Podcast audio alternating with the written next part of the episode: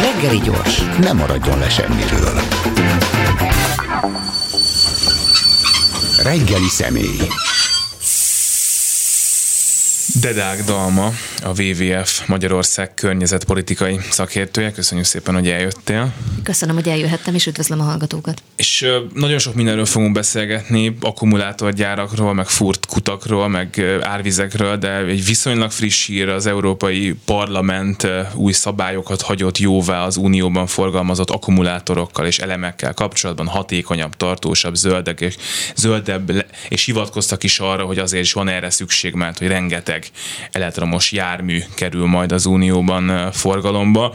Na most, hogyha ezt nézzük, akkor ez egy nagyon egyértelműen eldöntött iránynak tűnik, hogy akkor elektromos autók, és erre tesszük fel úgymond a közlekedésünket és az életünket. Vannak nyilván, akik ezt vitatják, de mondjuk a WWF részéről van egy ilyen gondolat, hogy ez így lesz, és akkor ehhez kell alkalmazkodni, ehhez kell mondjuk jó és fenntartható akkumulátorokat gyártani ott, ahol ezt jól és fenntarthatóan és biztonságosan lehet csinálni.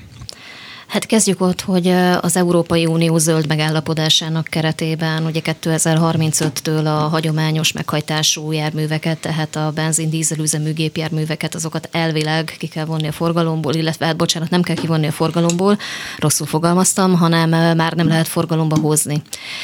Ez az egyik része, tehát ezt nyilvánvalóan nem a WWF dönti el. Nem feltétlenül gondoljuk azt, hogy ez a legjobb és a legjobb legszuperebb megoldás, de azt hangsúlyozni kell, hogy azért itt nem arról van szó, hogy elektromos járművekre kell ezeket a járműveket mindentől kezdve lecserélni, illetve azokat lehet csak forgalomba hozni, hanem alternatív környezetbarát meghajtásúra kell cserélni. És mivel hogy a legdinamikusabban fejlődő iparágról beszélünk, mind az akkumulátorgyártás, mind az alternatív gépjármű meghajtás keretében, ezért azt fontos látni, hogy elképzelhető, hogy 2035-ben már teljesen más megoldásokat fogunk alkalmazni, mint amiket most látunk előre. Jelen pillanatban az, hogy a minden egyes gépjárművet, ami létezik, azt a mostani technológiával készülő akkumulátorüzeműre cseréljük, az elképesztően fenntarthatatlan. Tehát, hogy ezt azért látni kell. Az elektromos gépjárműveknek az elsődleges környezetvédelmi funkciója az az, hogy az elképesztő mennyiségű ember egészségét, halálát követelő városi légszennyezés tekintetében valamit lép lépni kell, és ezért a, különösen a régi típusú dízelüzemű járművek kivezetését, de akár a benzin, akár az új típusú gépjárművek kivezetését legalább a belvárosi forgalomból meg kell fontolni, hiszen rengeteg embertársunk életét követeli, hogyha csak gazdasági oldalról nézzük, akkor ez kieséssel jár a munkahelyekről, egészségügyi ellátási költségekkel jár, tehát ilyen szempontból is probléma, de hát ez is sokkal fontosabb, tehát hogy egy ember életet nem lehet mérni a gazdasági költségekhez. Lényeg a lényeg, hogy, hogy a városi légszennyezés szempontjából a városoknak a közlekedését azt meg kell újítani, ez tény. Az, hogy minden járművet le kell cserélni, az viszont már egy rendkívül vitatandó dolog dinamikusan fejlődő iparágról beszéltél, az mit jelent, hogy akkor néhány éven belül azok az akkumulátorgyárak, amelyek most már gyártanak, vagy fognak gyártani hamarosan, már nem fogják tudni ezeket az új típusú akkumulátorokat gyártani, vagy azért átállítható a gyártósor az új típusúra is? Hát ez csak a jóisten tudja, hogy mi lesz a jövőben, milyen technológiák alakulnak ki. Nyilván vannak kutatások, és vannak nagyon ígéretes technológiák. A lítiumnak a nátriumra cserélése, és számos olyan megoldás, hidrogén meghajtás, ami például a teherforgalomban játszhat szerepet, de egy jogalkotási szempontból azért az egy érdekes dolog, hogy olyan technológiával számolnak a jogalkotók, amit még nem ismerünk, vagy csak részben ismerünk, és annak a jövőbeni fejlődését egyelőre nem látjuk. Ez, ez azért az Európai Unió jogalkotásában is vitatható. Általánosságban azt azért el kell mondani, hogy a zöld megállapodás, tehát ez az úgynevezett Green Deal, ez egy előremutató dolog. Magyarországi szemmel elképesztően előremutató, mert nálunk ágazatokban szoktunk gondolkodni. A zöld megállapodás meg egy olyan szakpolitikai keretrendszer, ami egy ágazatokon átívelő a magánszektor bevonásával is dolgozó zöldítési folyamat, és mm, tényleg baromi jó, bocsánat, hogy így fogalmazok, de baromi jó célok vannak benne, különösen a, a biodiverzitás megőrzés szempontjából. Viszont azt látni kell, hogy, hogy nem tökéletes természetesen ez a keretrendszer sem, az Európai Unióban is számos olyan érdekkör érvényesíti az érdekeit, akik nem feltétlenül a zöldülésben érdekelt, hanem inkább a termékek eladásában, tehát tehát nem lehet az egészre azt mondani, hogy úgy jó, ahogy van, hanem, hanem a lehető legjobb megoldásokra kell törekedni. És véleményem szerint az összes járműnek az elektromosra, illetve egyéb üzeműre cserélése az a jelen technológia mellett nem jó. Miért nem? Hát ahogy elmondtam, ugye egyrészt nem az a megoldás, hogy lecseréljük az összes autót. Tehát ez fenntarthatatlan, nincs is hozzá a jelen technológia mellett, hogyha lítium-ionos akkumulátorokban gondolkodunk, kellő mennyiségű erőforrás a világon. Tehát egyrészt tömegközlekedés fejlesztésben kellene gondolkozni, ami lehet, hogy egy utopisztikus dolog napjainknak az autócentrikus világában, de ebben is egy szemléletváltásra van szükség. Hogyha valóban zöld jövőben gondolkodunk, akkor a tömegközlekedés fejlesztése az elengedhetetlen, és az áttérés a tömegközlekedésre is elengedhetetlen. Tehát olyan minőségű tömegközlekedést kell biztosítani, hogy az emberek szívesen használják, és, és hasznos, tehát hogy számukra megfelelő legyen arra, amire szeretnék használni. Ez az egyik. A másik, hogy a hosszú távú utakra jelenleg egy modern, hatékony dízelüzemű autó környezetbarátabb, hogyha a teljes életciklus nézzük. Nyilvánvalóan a technológia fejlődésével ez változik. Viszont meg kell különböztetni a hosszú távú utakra történő autózást, meg a városi mikromobilitástól hogyha egy modern dízelüzemű autót arra használunk, hogy leugorjunk a boltba, ami pár sarokra van tőlünk, akkor az a legkárosabb dolog, ami létezik. Tehát mindig olyan járművet és olyan közlekedési módot kell választani, ami az igényeinknek, a szükségleteinknek a legmegfelelőbb. Sajnos jelenleg nem ez történik. Jelenleg az autó például egy státuszszimbólum. Ez megint csak egy fenntarthatatlan irány, de az egészet rendszerben kell kezelni. Ahogyan az életünk szervezését is rendszerben kell tekinteni. De európai szinten is utopisztikus elképzelés ez? Mert azért az látszik a európai nagyvárosokban, hogy egyre többen bicikliznek, hogy egyre többeknek már nincs is autója, illetve nagyon mennek ezek a közösségi autó megosztók, amelyek egyébként itthon is egyre népszerűbbek. Igen, érdekes ez a tendencia, hogy az európai emberek általában nyitottabbak a fenntarthatóbb közlekedési módokra. Vannak olyan területei a világnak, ahol a személyes szabadságnak a szimbóluma az autó és a saját gépjármű, és, és nagyon nehéz a fejekben ezt a dolgot átállítani, mert hogy nagyon sokan nem szeretnének kiszolgáltatottak lenni egy tömegközlekedési rendszernek, hiszen azt nem tudják befolyásolni, nincsen fölötte kontrolljuk. Ezért nagyon fontos az, hogy megbízható és megfelelő minőségű tömegközlekedési lehetőség legyen. A kerékpáros megoldás az csak akkor működik, hogyha a közlekedés szervezésbe a kerékpáros közlekedés megfelelő módon beilleszthető. Nagyon jó a kerékpározás, tehát nyilvánvalóan az a egyik legfenntarthatóbb, hanem a legfenntarthatóbb közlekedési mód, tehát hogy ezzel nem ezzel ellen akarok beszélni, csak értelemszerűen vannak olyan nagyvárosok a világban, ahol egyfelől a légszennyezés miatt, másfelől a közlekedési infrastruktúra miatt a kerékpáros közlekedés is életveszélyes. Ezért kell rendszerben gondolkodni, és hogyha a kerékpáros irányba fejlesztünk, ami tényleg egy tök jó dolog, akkor, akkor induljunk el egy olyan városfejlesztési irányba is, hogy a kerékpárosok számára alkalmas legyen a közlekedésre hogyha te egy vidéki kisvárosba laksz, és egy nagyvárosba jársz át dolgozni, tőled 60 kilométerre, akkor azt alig ha kerékpárral fogod megtenni, és ugye itt, itt merül fel a kérdés, hogy akkor ott tömegközlekedés, de marad az autó, vagy megoldják ezt a tömegközlekedés kérdést. Ugye ezt szokták általában felhozni az elektromos autókkal szemben is, hogy hát ő ott nem fogja azt kifizetni, és hogyha az Európai Unió nagyon ragaszkodik ahhoz, hogy majd nem lehet venni, eladni idő után más típusú autókat, akkor ennek az lesz a vége, hogy ő majd ott a 40 éves, és a környezetre hát nyilván nem túl jó hatással lévő autójával fog eljárni, ugyanúgy dolgozni 60 kilométerrel odébb, ha csak nem lesz véletlenül vidéki tömegközlekedés, ami jól működik. Igen, itt jegyezném meg, hogy én egy vidéki kisvárosban lakom 120 kilométerre Budapestől, és bejárok dolgozni. E, igaz, részben otthonról is dolgozom, tehát nem mindennapos módon, de tört, volt már nem egyszer olyan példa is, hogy hosszú időn keresztül minden nap bejártam, és, és mindennek a problematikáját nagyon jól ismerem személyes tapasztalatból. Én tömegközlekedem, nekem nincs is jogosítványom, uh, a, ahol én lakom, onnan meg lehet oldani.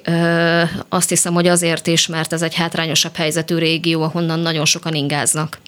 Viszont azt látni kell, hogy már a városon belüli közlekedés az már nehézséget okoz. Azt gondolom, hogy például egy olyan esetben, amiben én lakom, az lenne az optimális, hogyha városon belül tudnék kerékpárral közlekedni, átszállni egy, egy távolsági járműre, és a távolsági jármű az pedig behozna egy városi közlekedési csomópontra. Ebben a rendszerben, ebben a kerékpáros rész hiányzik, mert már bicikliutat építettek ugyan, de biciklitárolók nincsenek a tömegközlekedési csomópontok környékén. Tehát ilyen dolgokra gondolok akkor, amikor azt mondom, hogy a városi infrastruktúrát fejleszteni kellene a kerékpáros közlekedéshez. Én most visszakanyarodnék egy kicsit az akkumulátorgyárakhoz. Azt már látjuk, hogy kellenek az akkumulátorgyárak, azt nem tudom biztosan, mert mondjuk én biztosan tudom, hogy kell-e ekkora mennyiségben, de akkor ezt most így hagyjuk, hanem térjünk rá arra részére, hogy itthon mennyire nem veszik komolyan a környezetvédelmi előírásait ennek, és hát ugye erről vannak hírek is, hogy nagyon sokszor azért települnek ide szívesen az akkumulátorgyárak, mert itt megúszhatóak bizonyos áthágások, meg hát eleve kiemelt beruházással minősítik ezeket, ahol már alapból az engedélyeztetés sokkal könnyebben megoldott, tehát hogy lehetne ezt úgy csinálni, nyilván lehetne, de hogyan lehetne ezt úgy csinálni, hogy a lehetőségekhez képest kevésbé legyen káros. Mm, két szintet különböztetnék meg. Egyfelől van az országos szint.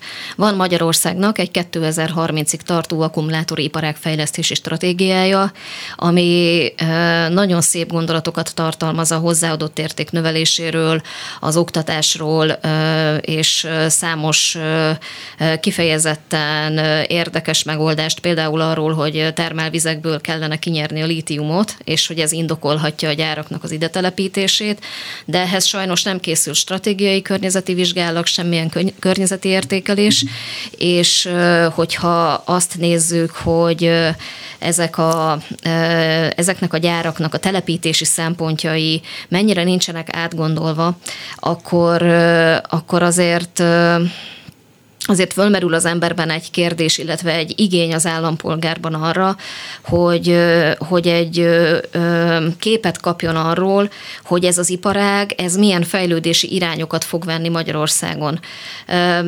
Elképzelhető, hogy azokra a környezetvédelmi aggályokra, amik felmerülnek az emberekben, hogy lesz-e elektromos áram, hogy lesz -e kellő mennyiségű víz, hogy nem jelente ez túlzott terhelést az infrastruktúrának, ezekre mind vannak jó megoldások, de ezeket a válaszokat, ezeket sajnos nem kapták meg a problémának a konstruktív kritikusai sem. Tehát, hogy itt azért azt is látni kell, hogy, hogy nagyon-nagyon sok olyan kérdés van, amire azt sem tudjuk, hogy kitől kellene megkérdezni, hiszen felteszünk egy kérdést valamelyik minisztériumnak, ahol nagyon készségesek, de azt mondják, hogy hát ez nem a mi hatáskörünk, hogyha átmegyünk a másik minisztériumba, minek részben már a hatáskörét érinti, akkor ő sem tud teljes értékű választ mondani, mert hogy neki sem a hatásköre, tehát hogy nem látszik a felelőssi rendszer, és nem látszanak a fejlesztési irányok. A kérdés másik része az a területi szint, hogy a területi engedélyezés során megfelelően tört megtörténik-e minden. Ugye a legtöbben attól félnek, hogy környezetkárosító anyagok kerülnek ki a, hát a környezetünkbe, tehát az emberi egészséget veszélyeztető környezetkárosító anyagok kerülnek ki. Hát nyilvánvalóan az akkumulátorgyár az veszélyes anyagokkal dolgozik, veszélyes oldószerekkel, amik miatt különös figyelmet kell fordítani arra, hogy ezek a rendszerek tényleg zártan működjenek, és a kibocsátások azok tényleg határértékek alatt maradjanak. Két probléma van ezzel. Az egyik az az, hogy vannak bizonyos anyagok, amikre a jogszabály szerint nincsenek meghatározott határértékek, illetve az, hogy az önellenőrzési kötelezettsége a gyáraknak sem teljesen transzparens és egyértelmű. Kifejezetten a felszín alatti vízek szennyezésével kapcsolatos önellenőrzési kötelezettség kiterjesztése az azért nagyon fontos lenne. És hát ami a leginkább aggályos, az az, hogy ha valahová egy akkumulátorgyárat építünk, akkor, akkor ott mindenképpen meg kellene vizsgálni azt is, hogy a gyár vízszükségletéhez, energiaigényéhez és a többi, és a többi szükséges környezeti erőforrás és az ahhoz tartozó infrastruktúra fejlesztés az mekkora terhelést okoz tágabb értelemben. Tehát nem csak az, hogy a adott pár ezer négyzetméteren épített gyárnak a közvetlen környezeti hatásai milyenek, hanem hogyha ahhoz építünk külön egy vízvezetéket, építünk külön egy szennyvíztelepet, és a többi, és a többi, hogy ennek milyen hatásai lesznek, mert hogy ezek mind külön hatásvizsgálatokban kerülnek vizsgálatra, ráadásul a gyárbővítések is mindig külön hatásvizsgálatban kerülnek vizsgálatra, és a teljes gyár összes környezeti hatásáról soha nincsen nincsen képünk. Hogyha látjuk azt, hogy a kormánynak nagyon fontosak ezek a beruházások, akkor közben el tudjuk hinni, vagy mi kéne ahhoz, hogy elhihessük azt, hogy lesz egy olyan független hatóság, amelyik azt mondja, hogy hopp, most itt olyan anyag került a földbe, aminek ott nincs helye, ezért most ez a beruházás megáll, ezért most ideket nagyon megbüntetünk, ezért lehet, hogy most nem termelhetitek itt a GDP-t, vagy építhetitek tovább a gyáratokat, attól függ, hogy a folyamat hol tart, amíg ez nem oldódik meg. El tudjuk ezt hinni, vagy mi kéne ahhoz, hogy ezt elhihessük, hogy ez így fog fog működni? Igen, ezek nagyon fontos kérdések, amiket említettél, és azt hiszem, hogy a, a lényegre is rátapintottál ezzel, ugyanis az emberekben van egy egyre növekvő bizalmatlanság a hatósági döntéshozatallal szemben. Ez nem mondom, hogy feltétlenül minden esetben indokolt. Nekem kollégáim, volt kollégáim dolgoznak hatóságoknál elképesztően elhivatott, jól felkészült emberek, viszont a bürokrácia csökkentése ezzel az államigazgatási szervek munkájának a hatékonysága és minősége is rendkívül sokat csökkent. Tehát egy, egy túlterhelt ágazatról beszélünk, ami nem volt arra felkészítve, most a környezetügyi ágazatról beszélek, nem volt arra felkészítve, hogy egy ilyen mértékű iparfejlesztéshez kell egy teljesen modern technológiával kapcsolatban véleményt mondania, és és a hatóságok ráadásul, mint a végrehajtó hatalomnak egyébként részei, nyilvánvalóan és természetszerűleg egyfajta politikai befolyás alatt állnak. Ez nem probléma, hiszen a hatalmi ágak szétválasztása garantálná azt, hogy, hogy ez ne legyen eltúlzott mértékű, csak hogy van egy olyan egyfelől információs asszimetria a társadalom és a gyárak és a hatóság között, másfelől egy egy anyagi asszimetria, tehát hogy a, a az anyagi helyzetében bekövetkező asszimetria, hogy, hogy a, például a Mike Pércsi édesanyák, azok, azok nak az érdekérvényesítése a világ egyik legnagyobb akkumulátorgyártójával szemben nyilvánvalóan sokkal, sokkal kisebb, tehát hogy ezt, ez, ez egy nagyon nehéz feladat, hogy teljesen laikus emberek a saját életük védelme érdekében tudjanak olyan környezetvédelmi kérdésekkel kapcsolatban fellépni, amiket lehet, hogy még a hatóságoknál is csak alig ért értenek, hiszen egy csomó minden ipari titok alá esik, tehát hogy, hogy csak megnéztem a, ugye ezt több ezer oldalas hatásvizsgálatot, és nagyon nehezen értelmezhető még egy szakember számára is az, hogy milyen veszélyek vannak. Tehát, hogy hogy, hogy itt, itt nagyon sok nehézség van ebben a szituációban, és ezért, ezért nagyon fontos lenne az, hogy minél több információt megosszanak az emberekkel. És a veszélyhelyzet alatt, és bocsánat, hogy ennyire sok minden szempontot behozok, de ez egy nagyon komplex probléma, a veszélyhelyzet alatt mióta 2020 óta, ha jól emlékszem, vagy 2021 óta folyamatosan, fel van, folyamatosan van ez az állapot, azóta az információhoz való hozzáférés lehetősége a civil társadalom számára elképesztő módon szűkült. Egy közérdekű adatigénylésnek két-három hónap az átfutási ideje, ha egyáltalán megkapjuk. És, és nem kapunk válaszokat ugye a kérdésekre, hogy már említettem, és ezért sokszor azt sem tudjuk, hogy, hogy akkor milyen további kérdéseket tegyünk föl. Tehát így érdeket érvényesíteni, különösen egy kis helyi csoportnak nagyon nehéz. Úgyhogy, úgyhogy igen, tehát hogy a bizalmatlanság az az információ hiányból, a hatóságok leterheltségéből, elérhetetlenségéből fakad, és a leterhelt hatóságok azok nem tudnak azonnal kimenni a helyszínre vizsgálatot végezni. Az is lehet, hogy, hogy van rajtuk egy olyan fajta nyomásgyakorlás, hogy nekik nagyon gyorsan dönteniük kell, nagyon fontos nemzetgazdasági ügyben kell dönteniük, és emiatt nem mernek bizonyos korlátokat korlátozásokat meghozni, vagy visszadobni azzal a környezeti hatásvizsgálatot, hogy hát szét van darabolva ez a hatásvizsgálat, és nem mutatja be a teljes környezeti hatását a gyárnak. Óriási felelősség van a hatóságokon, nincsenek erre felkészülve. Akkor, hogyha összefoglaljuk mindazt, amit most elmondtál, a civil szervezetek, a szakemberek teljesen tehetetlenek, tehát nincs, aki meghallgassa őket, nincs elegendő információ, semmiféle érdek, érvényesítési lehetőségetek nincs?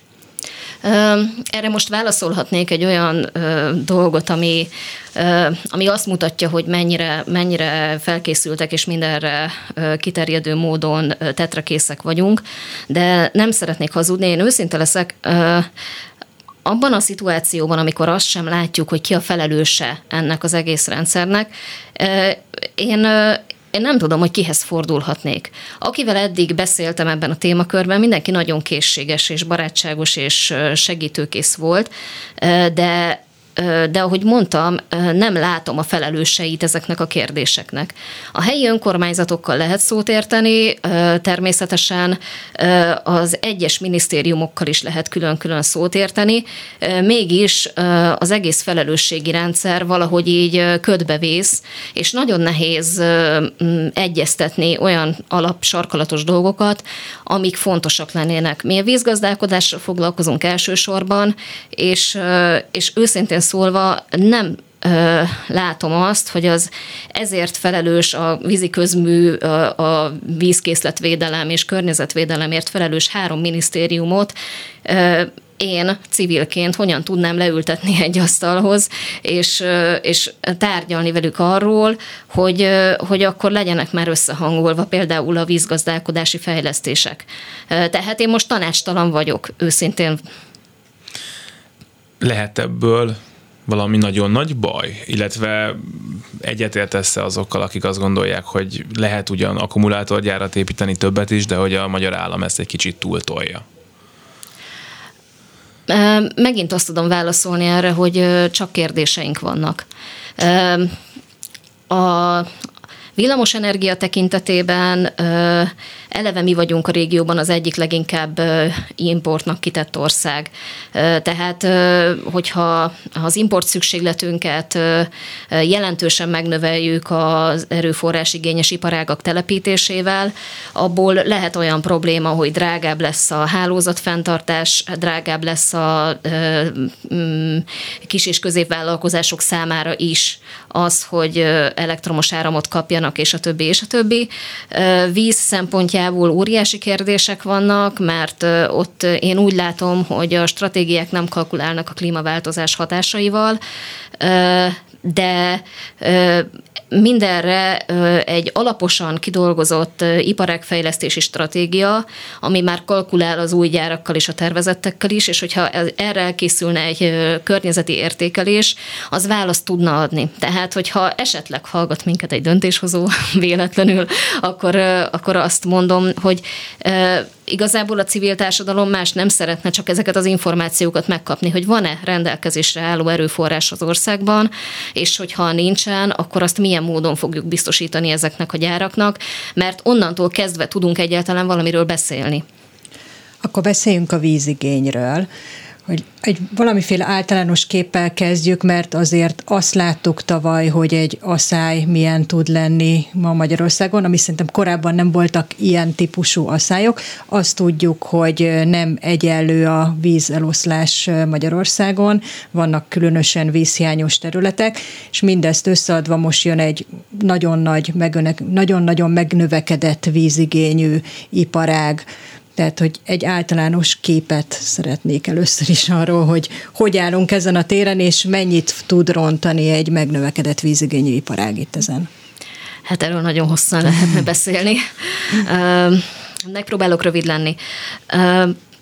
Ugye az éghajlatváltozás az, az egy szélsőségeket kiélező szituáció.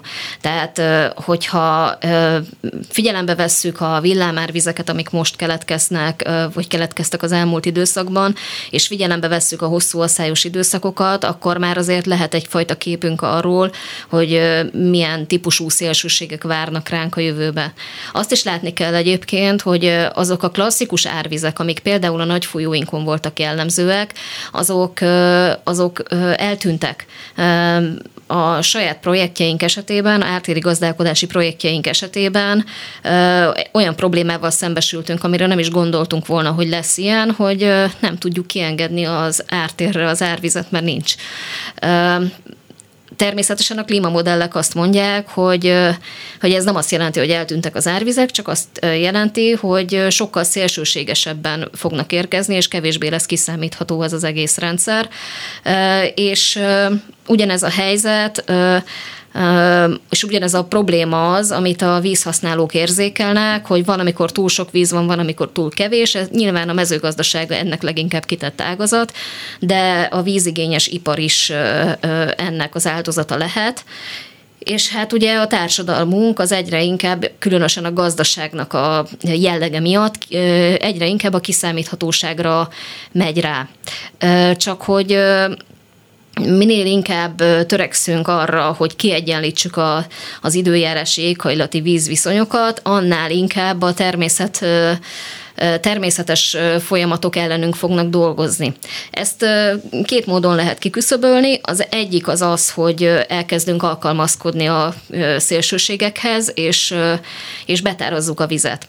A betárazás az nem feltétlenül azt kell, hogy jelentse, hogy óriási nagy felszíni víztározókat építünk, hanem van nekünk egy felszín alatti nevezzük vízbanknak, ami azt jelenti, hogy a lehulló csapadékot azt szépen be tudjuk szivárogtatni a felszín alá, ahol nem okoz területi konfliktust, és szerencsés esetben nem is párolok ki. Tehát ott, ott egy, egy rendkívül jó, hatalmas mennyiségű víztározónk van, viszont hogyha szükségünk van rá mondjuk a legnagyobb forróságban, legnagyobb asszályban, akkor, akkor tudunk ezekhez a készletekhez nyúlni, ha bölcsen gazdálkodunk vele. De ez tényleg olyan, mint egy bank, ugyanis a felszíni víz az olyan, mintha ennek a felszín alatti vízbanknak tulajdonképpen a kamata lenne. A folyóink működnek hasonlóképpen, csak azt nem tudjuk úgy befolyásolni, mint a felszín alatti vízkészleteinket. Csak hogy vízhasználati szempontból a arra törekszünk, hogy mindig kellő mennyiségű vizet ki tudjunk venni felszínről felszín alól, és nem törődünk azzal, hogy, hogy be is tárazzuk ezt a vizet, miután kivettük. Ez az egyik probléma, tehát hogy, hogy ezért nem tudjuk olyan könnyen ki, kiegyenlíteni ezeket a szélsőségeket. És a másik oldala a dolognak, az pedig ugye értelemszerűen az úgynevezett mitigáció, tehát az, hogy az üvegházhatású gázkibocsátást csökkentsük, hogy ha rövid távon nem is, de legalább hosszú távon valamilyen módon mérsékelni tudjuk a klímaváltozást, és akkor erre persze lehet azt mondani, hogy hát Magyarország az egy a csepp a tengerben, és mi nem tudunk mit csinálni, és Ázsiával sem tudunk mit csinálni, akik nem hajlandóak részt venni ebben a mitigációs folyamatban, csak hogy, csak hogy ez a nemzetközi közösség alapvetően úgy működik, hogy különböző nyomásgyakorlással azért lehet a folyamatokra hatni. De mivel, hogy, ha, hogy mi most a belföldi viszonyokban gondolkozunk, ezért azt gondolom, hogy az alkalmazkodásra, az adaptációra kell koncentrálnunk elsősorban, és, és itt én mindenképpen azt látom, hogy a víztározás lenne a kulcs, és az, hogy a vízigényes iparágaknak, akiknek óriási profitjuk van abból, hogy a vízünket elhasználják, és virtuális vízexportként a termékekkel együtt tulajdonképpen, mint hogyha vizet is exportálnánk, és erőforrást is exportálnánk ezeket piacra dobják. Ezért az én véleményem az, hogy hogy a szennyező fizet elvnek megfelelően a használó fizet elv jellegével a vízhasználókra is rá kellene úgymond erőltetni azt, hogy akkor vegyenek részt a víz megtartásában, ebben a tárazásban, akár felszíni, akár felszín alatti víztárazásban hogyha ez elmarad, akkor mondjuk egy ilyen debreceni akkumulátorgyár vonatkozásban milyen problémák lehetnek ebből? Én nyilván laikusként azt feltételezem, hogy ha idejön egy gyár, akkor odafigyel arra, hogy legyen neki vize, és azt is feltételezem, hogy egy politikai döntéshozó meg ha valamire biztosan odafigyel, akkor az az, hogy a lakosságnak is legyen vize. Uh-huh. Um Ugye senki nem vizsgálta meg, hogy a gyár minden egyes fázisának megépülését követően milyen hatással lesz a vízhasználat a vízkészletekre. Beszélünk szürke vízről, de ez csak kommunikációs szinten jelenik meg. A tervekben egyelőre én sehol nem láttam ennek nyomát. Azt is látni kell, hogy jelenleg a Debreceni gyár esetében kizárólag az első fázisra van engedély, ami egy viszonylag alacsony vízhasználattal kalkulál, a maximális vízhasználata is valamivel több, mint 6000 köbméter per nap, ami lehet, hogy nagy számnak hangzik, de egy üzem esetében ez nem olyan óriási szám, viszont az összes fázis megépítését követően 42 ezer köbméter per nap feletti értékekről is beszélünk, és ez vezetékes ivóvíz, tehát nem szürke víz, nem ipari víz, hanem ez ivóvíz, és ezt, ezt onnan tudjuk, hogy Debrecen város a magyar állammal kötött megállapodás keretében vállalta azt, hogy ezt a mennyiségű vizet biztosítja a Digli Ipari Park számára. Tehát nem a gyár biztosítja saját magának a vizet, hanem az állam, illetve az önkormányzat gondolom együttműködésben biztosítja az ipari park számára a vizet, amit a gyár nem is vizsgál, hanem azt csak használ. Hogyha a hatásvizsgálatokat nézzük, akkor tulajdonképpen azt kell, hogy mondjam, hogy igazából az ipari park létesítésnek a hatásvizsgálatai keretében kellene ö, emiatt az infrastruktúrának a vízkészletekre gyakorolt hatását vizsgálni. A probléma ezzel az, hogy az, az ipari parkfejlesztés is három fázisra van bontva, amiből még csak az első fázis valósult meg, tehát szét van szalámizva minden engedélyezési eljárás, semminek nem ismerjük az összetett hatásait, plusz külön a vízi közműfejlesztéseknek saját hatásvizsgálatai vannak, ezek így külön-külön egyenként nem jelentenek problémát. Amit én szakmai szemmel el tudok mondani, az ugye a felszín alatti vízkivétel kockázata. Debrecen város esetében már más üzemek elszennyeztek vízbázisokat, hogyha a felszín alatti vízkivétel a 80-as évek szintjére nő, tehát nagyjából megduplázódik a jelenlegi vízkivételekhez képest, mert most nagyjából 40 ezer köbméter per napos víz használattal számolhatunk Debrecenben, és ugye a, a mindhárom, vagy mindhárom fázisnak a megépülését követően igen, akkor a gyárnak is körülbelül ennyi lesz a vízhasználata, vagy legalábbis a számára biztosított vízigénye amit nem biztos, hogy elhasznál, de biztosítva lesz számára folyamatosan, akkor az azt fogja jelenteni, hogy egyrészt a felszín alatti nyomásviszonyok változásával kockázatos, hogy a szennyezett vízkészleteket is beszívják ezek a termelőkutak felülről, hiszen a felszín alatti vízrendszert sem úgy kell elképzelni, hogy szeparált vízzáró rétegekkel elkülönített víztestek vannak odalán, hanem ott is egy rendszerben kell gondolkodni, ahol folyamatosan különböző nyomásviszonyok között mozog a víz, és ráadásul kapcsolatban van a felszínnel, tehát tehát az egész vízrendszerünk a földön, vízen, levegőben és föld alatt az, az mind egy, egy rendszernek a része. Tehát egyrészt van ez a probléma, hogyha lent kiszívjuk a vizet, azzal fölülről szívjuk be. És az elszennyezett vízbázisokból is beszívhatunk vizet, úgyhogy ezt ki kell küszöbölni. Ez, ennek nagyon sok módja van. Például az, hogy felszíni vízből termelünk. Felszíni vízhez csatornákat kell vagy bővíteni, vagy építeni, erre is vannak tervek. A felszíni víznek a tisztítása sokkal drágább, sokkal költségesebb. Ráadásul az jobban kitett a klímaváltozás hatásainak is, mint a felszín alatti víz.